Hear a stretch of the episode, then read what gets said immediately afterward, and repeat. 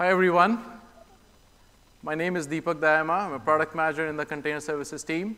I'm joined today uh, by Ariane Gadd from KPMG. First of all, thank you for attending this session at this time of the day. Uh, we truly have the container faithful here.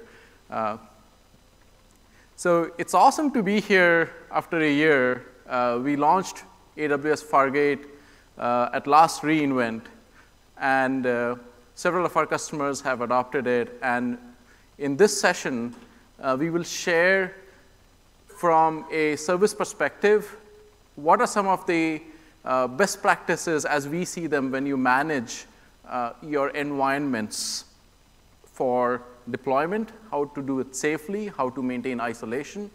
Uh, and then we look at what KPMG has built uh, with Fargate for their customers.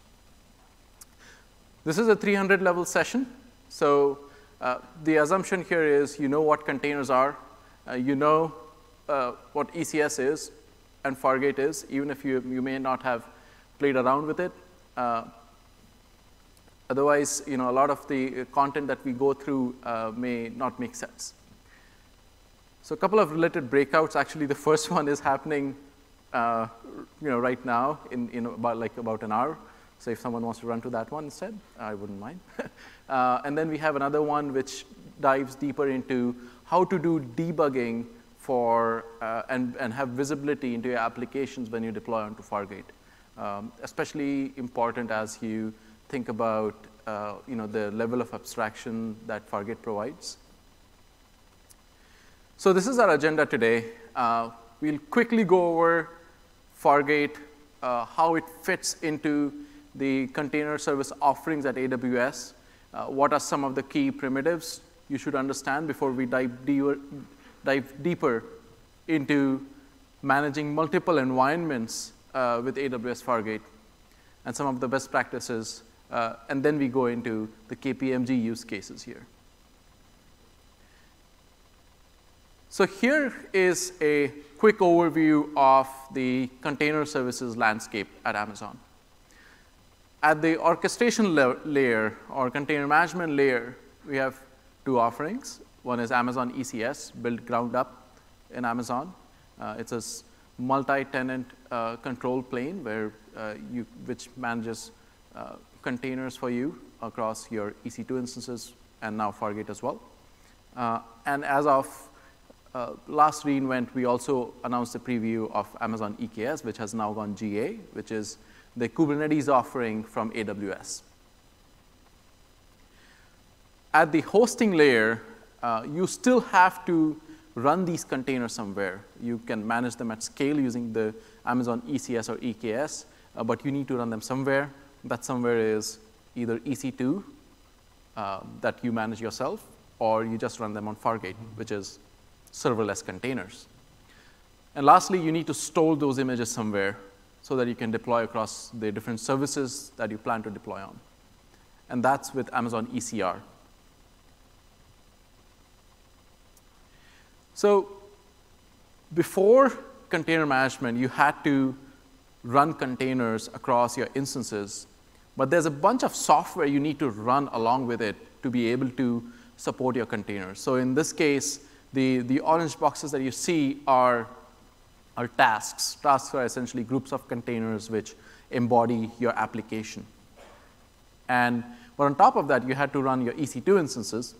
You had to pick the right size of EC2 instances, and you had to manage the operating system, the Docker daemon, because you're running Docker containers, and also an agent if you're running ECS.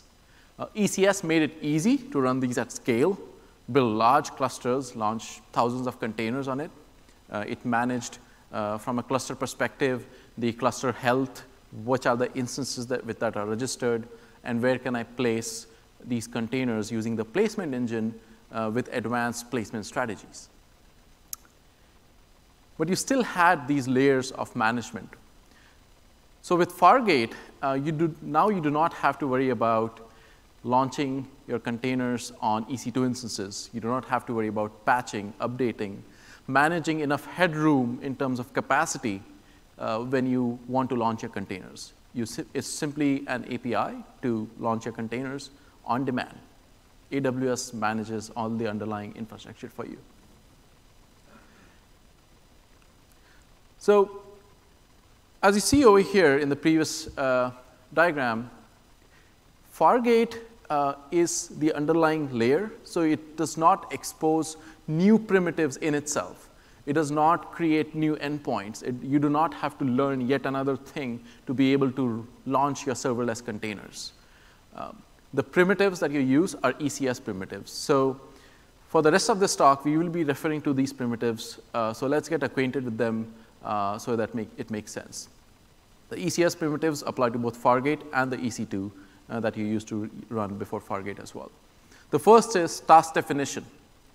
This is how I define my application. Uh, a task definition specifies what are the number of containers, uh, up to 10 is what you can have, number of containers I'm going to have in this, uh, where are those images that I'm going to pull for them, what is the networking going to look like for those containers, what are the ports I'm going to expose, uh, and what is the size of these containers or the size of the task itself. So you define your application, but these applications need to run within a certain boundary, and that is called a cluster. A cluster uh, used to represent both a capacity as well as an administrative boundary. Uh, with Fargate, uh, that changes. We'll talk about that a little bit later. But within that cluster, you run all your applications. They can either run as a standalone task, just like you run you know, just a EC2 VM, you just run it. Uh, a ta- and, but that task is you, you have to manage it. Uh, you have to manage its uptime. If you just want to launch a number of tasks and not worry about uh, managing for its availability, you can run it as a service. It creates replicas of the task, and it can be fronted by a load balancer and you can have, uh, and ECS takes care of making sure we run the desired number of tasks that you have specified and spawn new tasks when, it, when the time is to, to scale or scale down. So these are the constructs. Uh, so now you can run Fargate without uh, having to modify your task definition, uh, which means within ECS console itself, this is the decision you have to make. Uh, do I launch? I've defined, I want to define my application. Will I want to launch it on, EC, on EC2 instances or do I just launch them on Fargate? Uh, as you see in the command uh, below here, uh, basically I've, I've given a run task command and only at the time of launching, I'm saying, well, launch it as a type of Fargate. I could have taken the same application, run it on EC2 instead. So it's great. You know, you get serverless containers. Uh, you do not have to worry about patching. Uh, can I just run every application that I have on, on Fargate? Or do I have to make an either or decision for all applications within that particular cluster? Uh, the answer is actually, it really depends on what assumptions your application is making on the underlying infrastructure. You may not be able to run all applications on Fargate, at least today. Here are some examples. This is not an exhaustive list by any means, but if you're going to use GPUs, uh, that's not available on Fargate today. If you're going to run Windows native containers, you can run .NET Core, but if you're going to run Windows native, you cannot run them on Fargate today. Uh, ECS provides a great integration with EC2 Spot Fleet, but that's available only with EC2 launch type. There's no Fargate spot at this point. Uh, again, if you care about certain uh, specificity around instances, you care about an instruction set uh, that is only available on a, on a certain instance, uh, you should look at using EC2 instances for those applications. Uh, because Fargate manages the underlying infrastructure for you uh, for all your servers, you can, there's a separation of, of responsibility but AWS manages the underlying infrastructure. And therefore, there cannot be any privilege uh, given to the containers. So no privileged containers. Uh, daemon sets are sort of obsolete because daemon sets uh, assume that it is uh, a set of nodes that need to run. When you run your applications on Fargate, there's no concept of a node. There's just your application. There's just your task. Okay.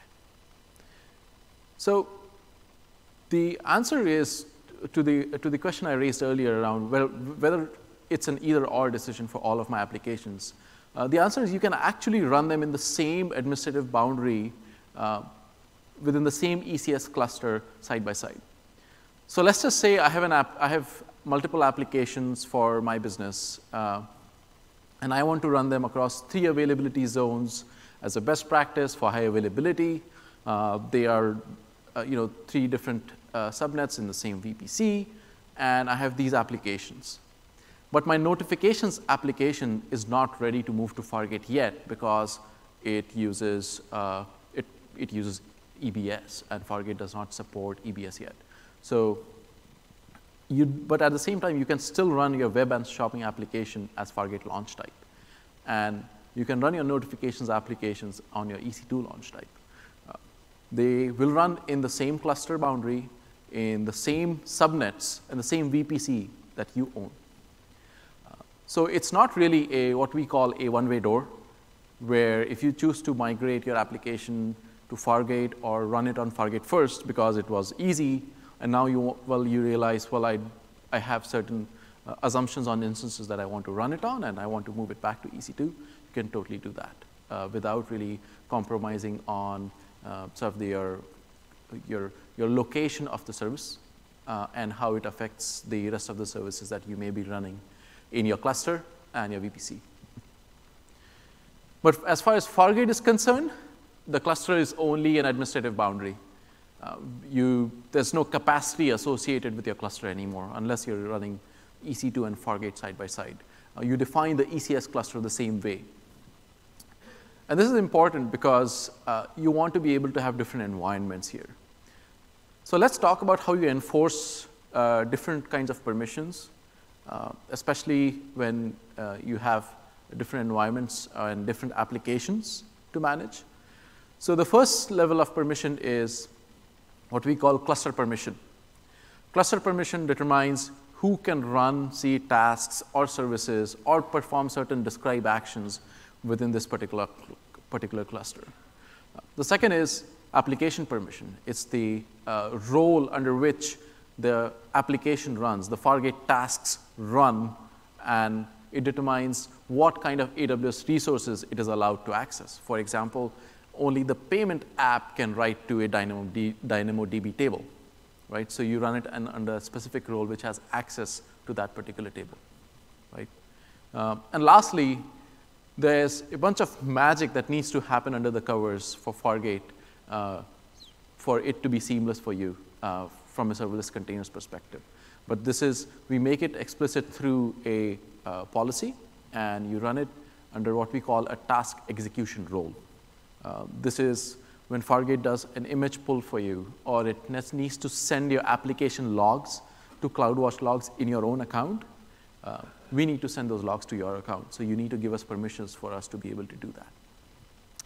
And uh, also you need permission, we need permissions from a networking perspective to provision a networking interface, deprovision them, and so on. So now you've set up your cluster permissions. So you can actually have a separation between your environments. Let's just say here I have a prod and beta clusters. For all my developers, I've given, you know, they can spin up as many dev, dev clusters as they want. ECS clusters are nothing but an administrative boundary. There's no control plane that you have to run separately. Uh, and then there's a QA cluster. But I have hired some uh, you know, contractors to do QA for me in the QA cluster. I do not want them to describe or do anything on my prod or beta clusters. So you can enforce your uh, boundary at the cluster level itself. So another aspect of managing these multiple environments uh, from, you know, we covered compute. Uh, from a compute perspective, by the way, within your, your cluster, your tasks uh, do not share the, uh, the underlying uh, kernel, for example, with other tasks. So you have complete separation even among applications uh, within the same cluster as you, as you sort of design your, your cluster and the applications that need to run within it. Uh, so the other aspect is, is networking, which is equally important. So there are different aspects here. Uh, first is at the task level, how, do you, how does networking work for my applications? Uh, just because you have, you know, uh, you have opted into Fargate and you're letting AWS take care of the underlying infrastructure does not mean you give up control of the networking, right? So you, we still have a dedicated ENI for each Fargate task. Um, the Fargate tasks run only in your VPCs and in the subnets that you designate to us. Uh, you have full control uh, of the network access. You can apply uh, your security groups just like you do for any ENI with, with EC2 today, and it has public IP support. So you really get a native VPC behavior between both your Fargate tasks, your EC2 instances. It's, you do not really have to uh, think about, well, how is my subnet routing going to work, or how is my you know, um, you know, NACL going to get uh, going to work, for example. And at the service level, um, the way you want to, you know, doing multi availability zone uh, deployment is, uh, if you want to do that as a, as a best practice, you want to map, uh, you want to actually specify the subnets you want to run the Fargate service in. Uh, and just by that, you actually achieve, achieve a multi-AZ uh, deployment. Now, at the cluster level, uh, from a separation of, uh, of your different environments perspective, we do not enforce or even define at the cluster level that this cluster has to map to a particular VPC. Uh, but we do recommend uh, that you try to map you know, a particular cluster, especially like a dev environment, to its own VPC or at least its own CIDR range. Uh, to, you do not want fate sharing between your different environments uh, just because uh, you know, someone, someone's application scaled too, too much, uh, that, which was not yours or it was in a different cluster, and suddenly you're out of IP space. Or someone changed the configuration for the internet gateway and, or subnet routing, and suddenly you're, you're having uh, unknown issues now. Uh, so definitely consider uh, you know, at least doing a VPC to cluster mapping or, or maybe at least a CIDR range. So we talked about how uh, networking works at the task level um, and service level, but uh, how, do, how do my applications in these different environments uh, talk to each other? Um, so we have uh, earlier this year launched uh, service discovery. Uh, what service discovery enables you to do is to maintain the same, um, same code across different environments and your services can address using a, a friendly CNAME. Um, and it is built on Route 53 auto naming. Uh, so this is two services, highly available AWS services uh, like ECS and, and, and Route 53. Uh, so you get a managed experience, which is uh, highly available, and there are no boundaries as such uh, with respect to uh, you know, how you can do your auto discovery. If you want to do it across multiple environments, you're welcome to do that. Uh, but the key is that your uh, applications can, can, get, can remain unchanged across these different environments. Uh, we have, uh, as part of the service discovery offering, uh, created Route 53 APIs for the name creation of the namespace, first of all, uh, and the CNAME creation for your services. the, the ECS scheduler on its end, what it does is it, whenever a new task comes up, it registers uh, with the service discovery service as a potential backend, which can now accept traffic uh, once it's healthy, and uh, it basically it registers a uh, task IP and port. So now we've talked about uh, networking. Let's talk about a concept which is specific to Fargate. Uh, everything we discussed so far applies to EC2 launch type, Fargate launch type. Uh, in case of Fargate specifically, uh, we have a notion of platform versions. Uh, right now, we have three platform versions that are shipping today. Uh, the way we look at platform versions is we want to provide a reliable, consistent environment once you have deployed your applications in production. So no new feature changes. There may be features that do not need a lot of changes in the underlying infrastructure. In that case, we just make them available across all platform versions. But if there are any changes that, ha that have to happen, they go into a new version. We roll out a new platform version. Uh, for example, as part of platform version 1.2, we launch access to private registry authentication. Uh, so if you are using something that's not Amazon ECR, uh, you can use that feature. That required some changes. Uh, we do, however, patch uh, and update and manage the, uh, the, the versions that are already out there for uh, bug fixes and security fixes to make sure your, your environment is always secure. Now, when a new, so one thing I, I do want to note that tends to sometimes you know, throw people off and I, and I get questions on is the latest pointer that we have.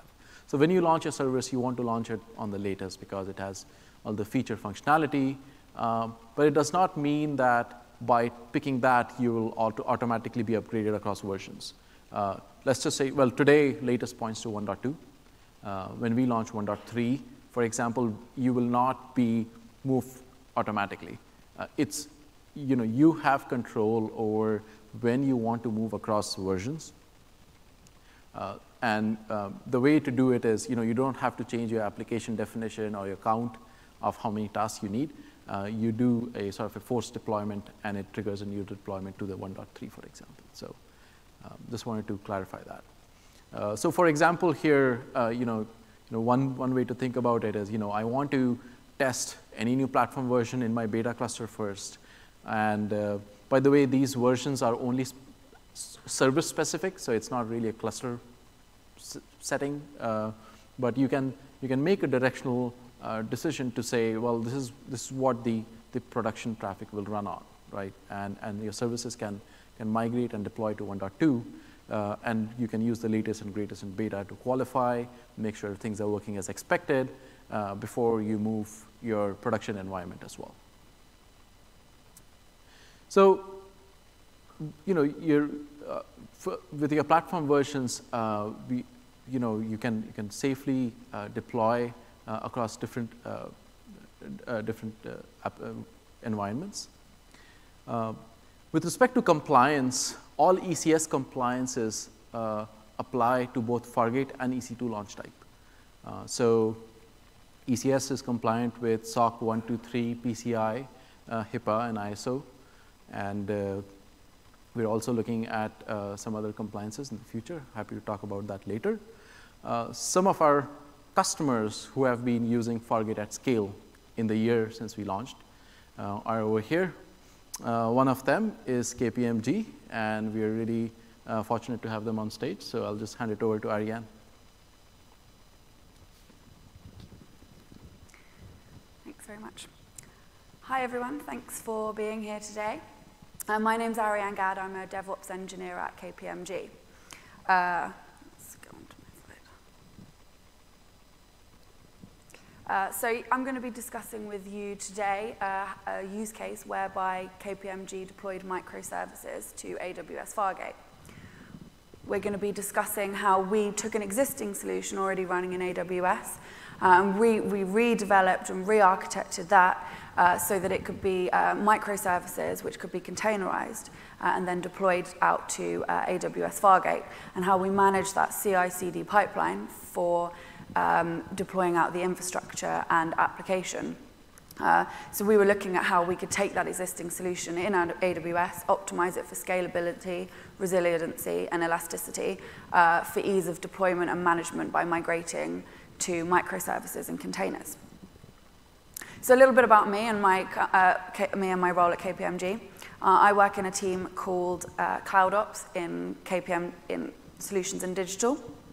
Uh, I joined four years ago, uh, and uh, when I joined, there was only three of us in the team, uh, with one project running in AWS. We're now up to nearly 100 engineers. We've got 250 production workloads, 90% of which are in AWS. Uh, we've also uh, got another arm of CloudOps where we're actually going out to our clients and advising them on their business cloud strategies now. Uh, so uh, we're delivering technology solutions to our clients and also advising on them on how they can build out in the cloud uh, to meet regulations and compliance. We work across all sectors globally. Uh, so we have clients not just in the UK, but all over the world. Um, so the main sector that we're working in at the moment is the financial services sector. Uh, the use case I'm going to discuss with you today is a bank, uh, and most of our transformation projects are in the financial services sector, but we also have projects running with the government civil service, retail sector, and also we've delivered solutions uh, for our colleagues internally in the tax and audit functions at KPMG. So the solution that we I'm going to discuss with you today. So two years ago, we built a customer due diligence solution for a global international bank. Uh, it's sort of know your customer type thing. Uh, it's about 24, 25 different applications, all integrated, running in AWS. Uh, it's been successfully running for the past, uh, over, the, over the past year. Uh, and so recently, earlier this year, we sold it on to another uh, large bank based in the UK. But we thought, how can we look at re-architecting this solution uh, and redesign it so to optimize it for being in the cloud? The initial solution, whilst it's been running successfully, uh, had a lot of pets. Uh, so we were having SQL Server 2008 running on EC2, which meant the need for database administrators, privileged access management to those servers, uh, regular patching. So we wanted to look at how we could re-architect that so it would be immutable, scalable, highly available uh, for, the, for the new project. Uh, so our developers redeveloped the application, the front end, to a number of microservices, which could then be containerized and run in uh, AWS Elastic Container Service.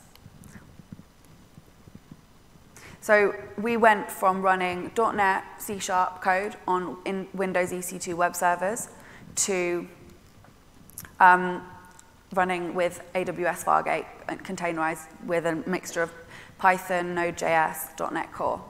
We went from our existing CI/CD pipeline, which was TeamCity and Octopus Deploy, uh, to deploying that .NET code out to Windows web EC2 web servers, to using uh, Docker and uh, Docker and Jenkins. And finally, we were using uh, CloudFormation as our infrastructure as code pipeline, uh, and we moved from that to Terraform. And the reason for that is not because we, uh, Cloud, Ter Terraform offered anything over and above CloudFormation, uh, but the main reason being was because we've, as we grew over the past two years to um, a much larger team, we needed to standardize our infrastructure as code pipeline. So we had multiple projects that were using all the same repository of uh, Terraform code. And that allowed us, allows us to put a set of security controls around every environment, so things such as AWS config, uh, CloudTrail enabled in all regions, but also now we could take this solution and deploy that out to uh, other, now we've built the Fargate modules, we can now deploy the same solution out to other clients. So this is the uh, reference architecture that we came up with for our uh, new customer due diligence solution. So uh, underpinning the entire solution, we had a workflow management tool that was actually running on EC2 Linux, uh, all in auto-scaling, highly available. Um, but then the rest of it was running with ECS Fargate. So it's a number of different microservices, all one uh, Fargate cluster. Each microservice is a different service, a different Fargate service. Some of them are talking to S3, some of them DynamoDB, all using ECS task execution roles with permissions out to those tables or buckets, uh, and each of them behind uh, an application load balancer as well. Uh, and we're using service discovery for the apps to talk to each other. Why did we go with ECS Fargate over EC2? Uh, we wanted to go for a managed container service, first of all, for immutability. We didn't want the, the, our developers or our, our administrators to be able to log into those servers. The cluster resource provisioning is all handled by AWS Fargate. We didn't have to manage the patching of the operating system, so the overheads from our team would be a lot lower. Uh, it also handles scalability and all the security is managed by AWS. Uh, so there's a smaller surface area for attacks. So we've designed our solution, we've designed the reference architecture, how we want to deploy it, and our developers have started building out these microservices with uh, Docker files in order for us to build out uh, images that could be containerized. Then we had to start thinking about our path to production. How were we going to get from what we wanted to build from development into production and manage that CI/CD pipeline? We had a different AWS account for each environment. So one for development, for UAT, pre-production, production. And then we had separate AWS accounts uh, for central services. We actually had two, one for production, one for non-production, and that was uh, security reasons stipulated by the bank. Uh, and in those accounts, we had uh, shared services by the environments, things such as the ECR repositories, which uh, the, the images were deployed to, and then with permissions uh, on those ECR, reposi ECR repositories out to the relevant accounts. Uh, other things such as uh, Active Directory, Workspaces, SES, uh, Route 53, uh, and our Jenkins slaves were also sitting in those environments.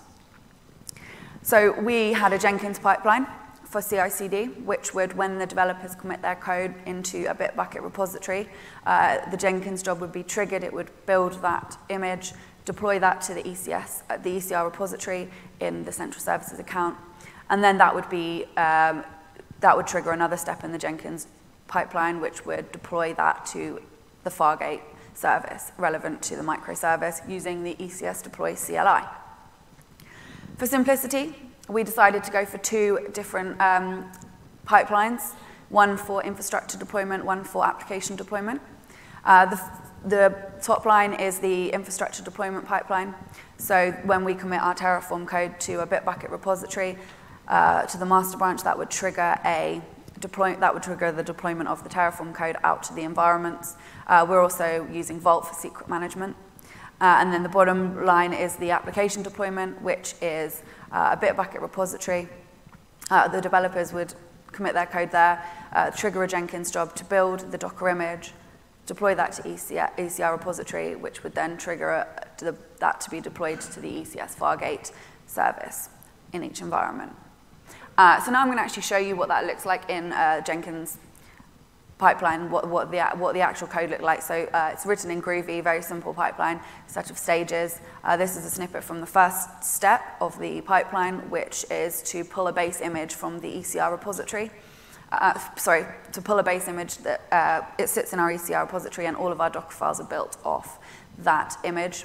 Uh, it then checks out the code that's been pushed to the Bitbucket repository by our developers, and then it builds the image uh, and pushes that to the ECR repository. Uh, it tags this image with a Jenkins build number, so for versioning, uh, so we can keep track of each, each release. And then the next step is to deploy that to Fargate. Uh, and we chose to go with the, AWS, the ECS deploy CLI, which is available on GitHub. Uh, the reason we didn't go with AWS CLI uh, was because at when at the time of building this, it didn't allow us to update an individual property in a task definition. That meant we had to create a whole new task definition and then force update the service, which was actually three separate AWS CLI commands, which got a bit messy. But the ECS deploy allowed us to update just one property in the task definition. Uh, so the, in this case, the image, the container name of the image, which is the latest revision that we've just deployed to our ECR repository, so uh, with, the, with the tag of the build number. So just one very simple command. What that does is it updates the uh, task definition, creates a new revision, and then automatically the service then um, picks up the new task definition, deploys a new container with the latest image, and um, once that's up and healthy, it will uh, take down the previous version. Going back to our deployment pipeline. So that's, we've just discussed the pipeline for the application deployment. However, in a minute, we're going to have a look at the task definition JSON, which is deployed by Terraform. And this has an image tag in that, that's, that's in that Terraform state file.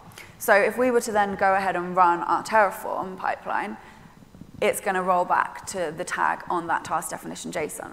And it was going to roll back our image to whatever that is because that's what's within the state file. So we had conflicting pipelines here. We had to look at how we could manage this going forward. Uh, as we were starting to build more and more releases, we couldn't keep updating the, the Terraform each time. So looking at the task definition JSON, you can see here uh, the image, uh, the tag there is latest. So anything tagged as latest is what Terraform wants the image to be in your container. So if we're, we're tagging it with that Jenkins build number as well, uh, it's going to roll back when we run Terraform. what we did is I'm going to show you some snippets of our Terraform code now. Um, if, is we output a data source uh, in our Fargate module, uh, which output the task definition family of the microservice.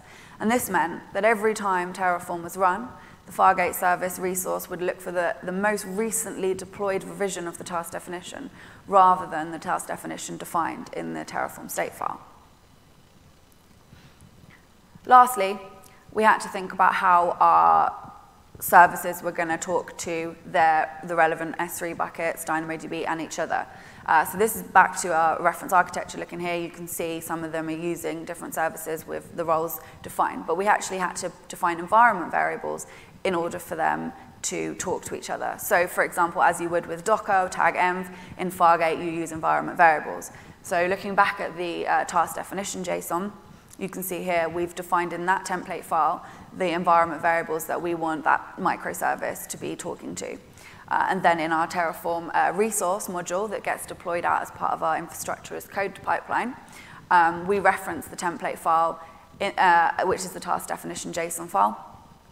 Uh, and then we add there the required um, variables. So in this case, you've got the service discovery endpoint the, and an S3 bucket. And, the good thing about this as well is we can actually reference other modules uh, that were deployed as part of our Terraform uh, infrastructure as code pipeline because, uh, so you can see here, it's looking for an S3 bucket as part of another module. So we don't have to run uh, separate, uh, separate uh, hard-coded uh, S3 buckets here. We can, we can reference that. So we we wanted to deploy to Fargate. We had our, we've, we've deployed all of our um, CI/CD pipelines.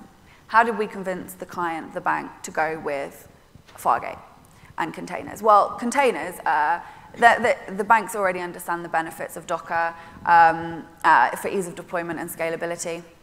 Um, we found that Far, we, we were able to convince them Fargate integrates very well with the other AWS services that we were planning on using for them, so uh, ECS, ECR, we could use the bank's existing tool sets and skill sets.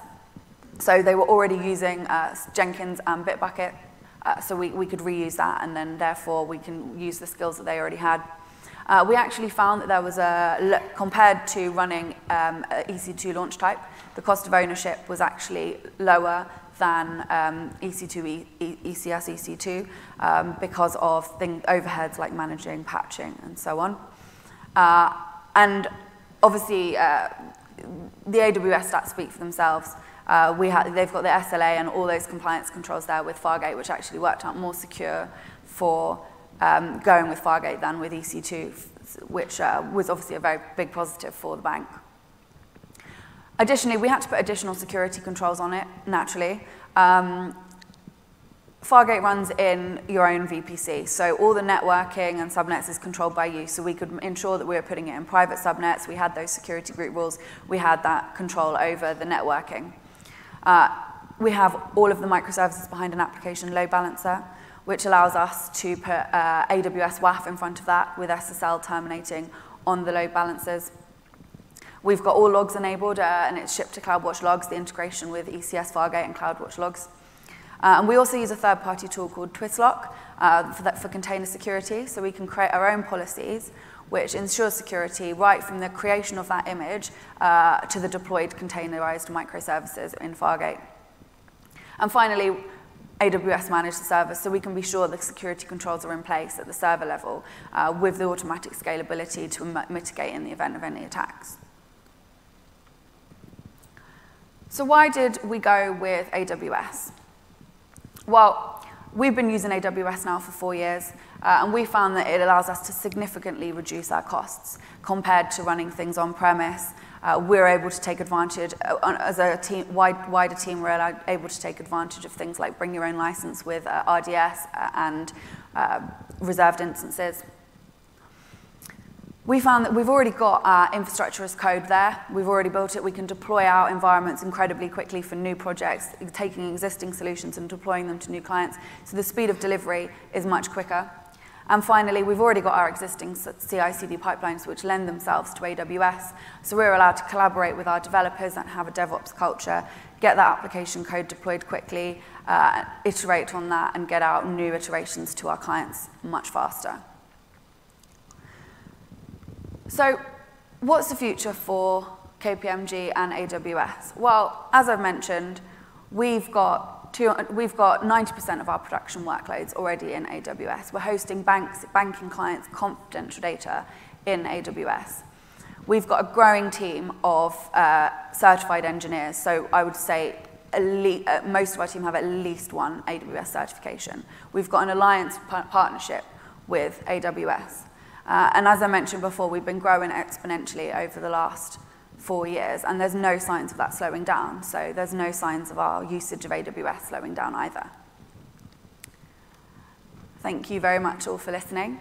Uh, any questions, then just come find us at the end. Uh, and please also give your feedback on the app. Thanks all for coming.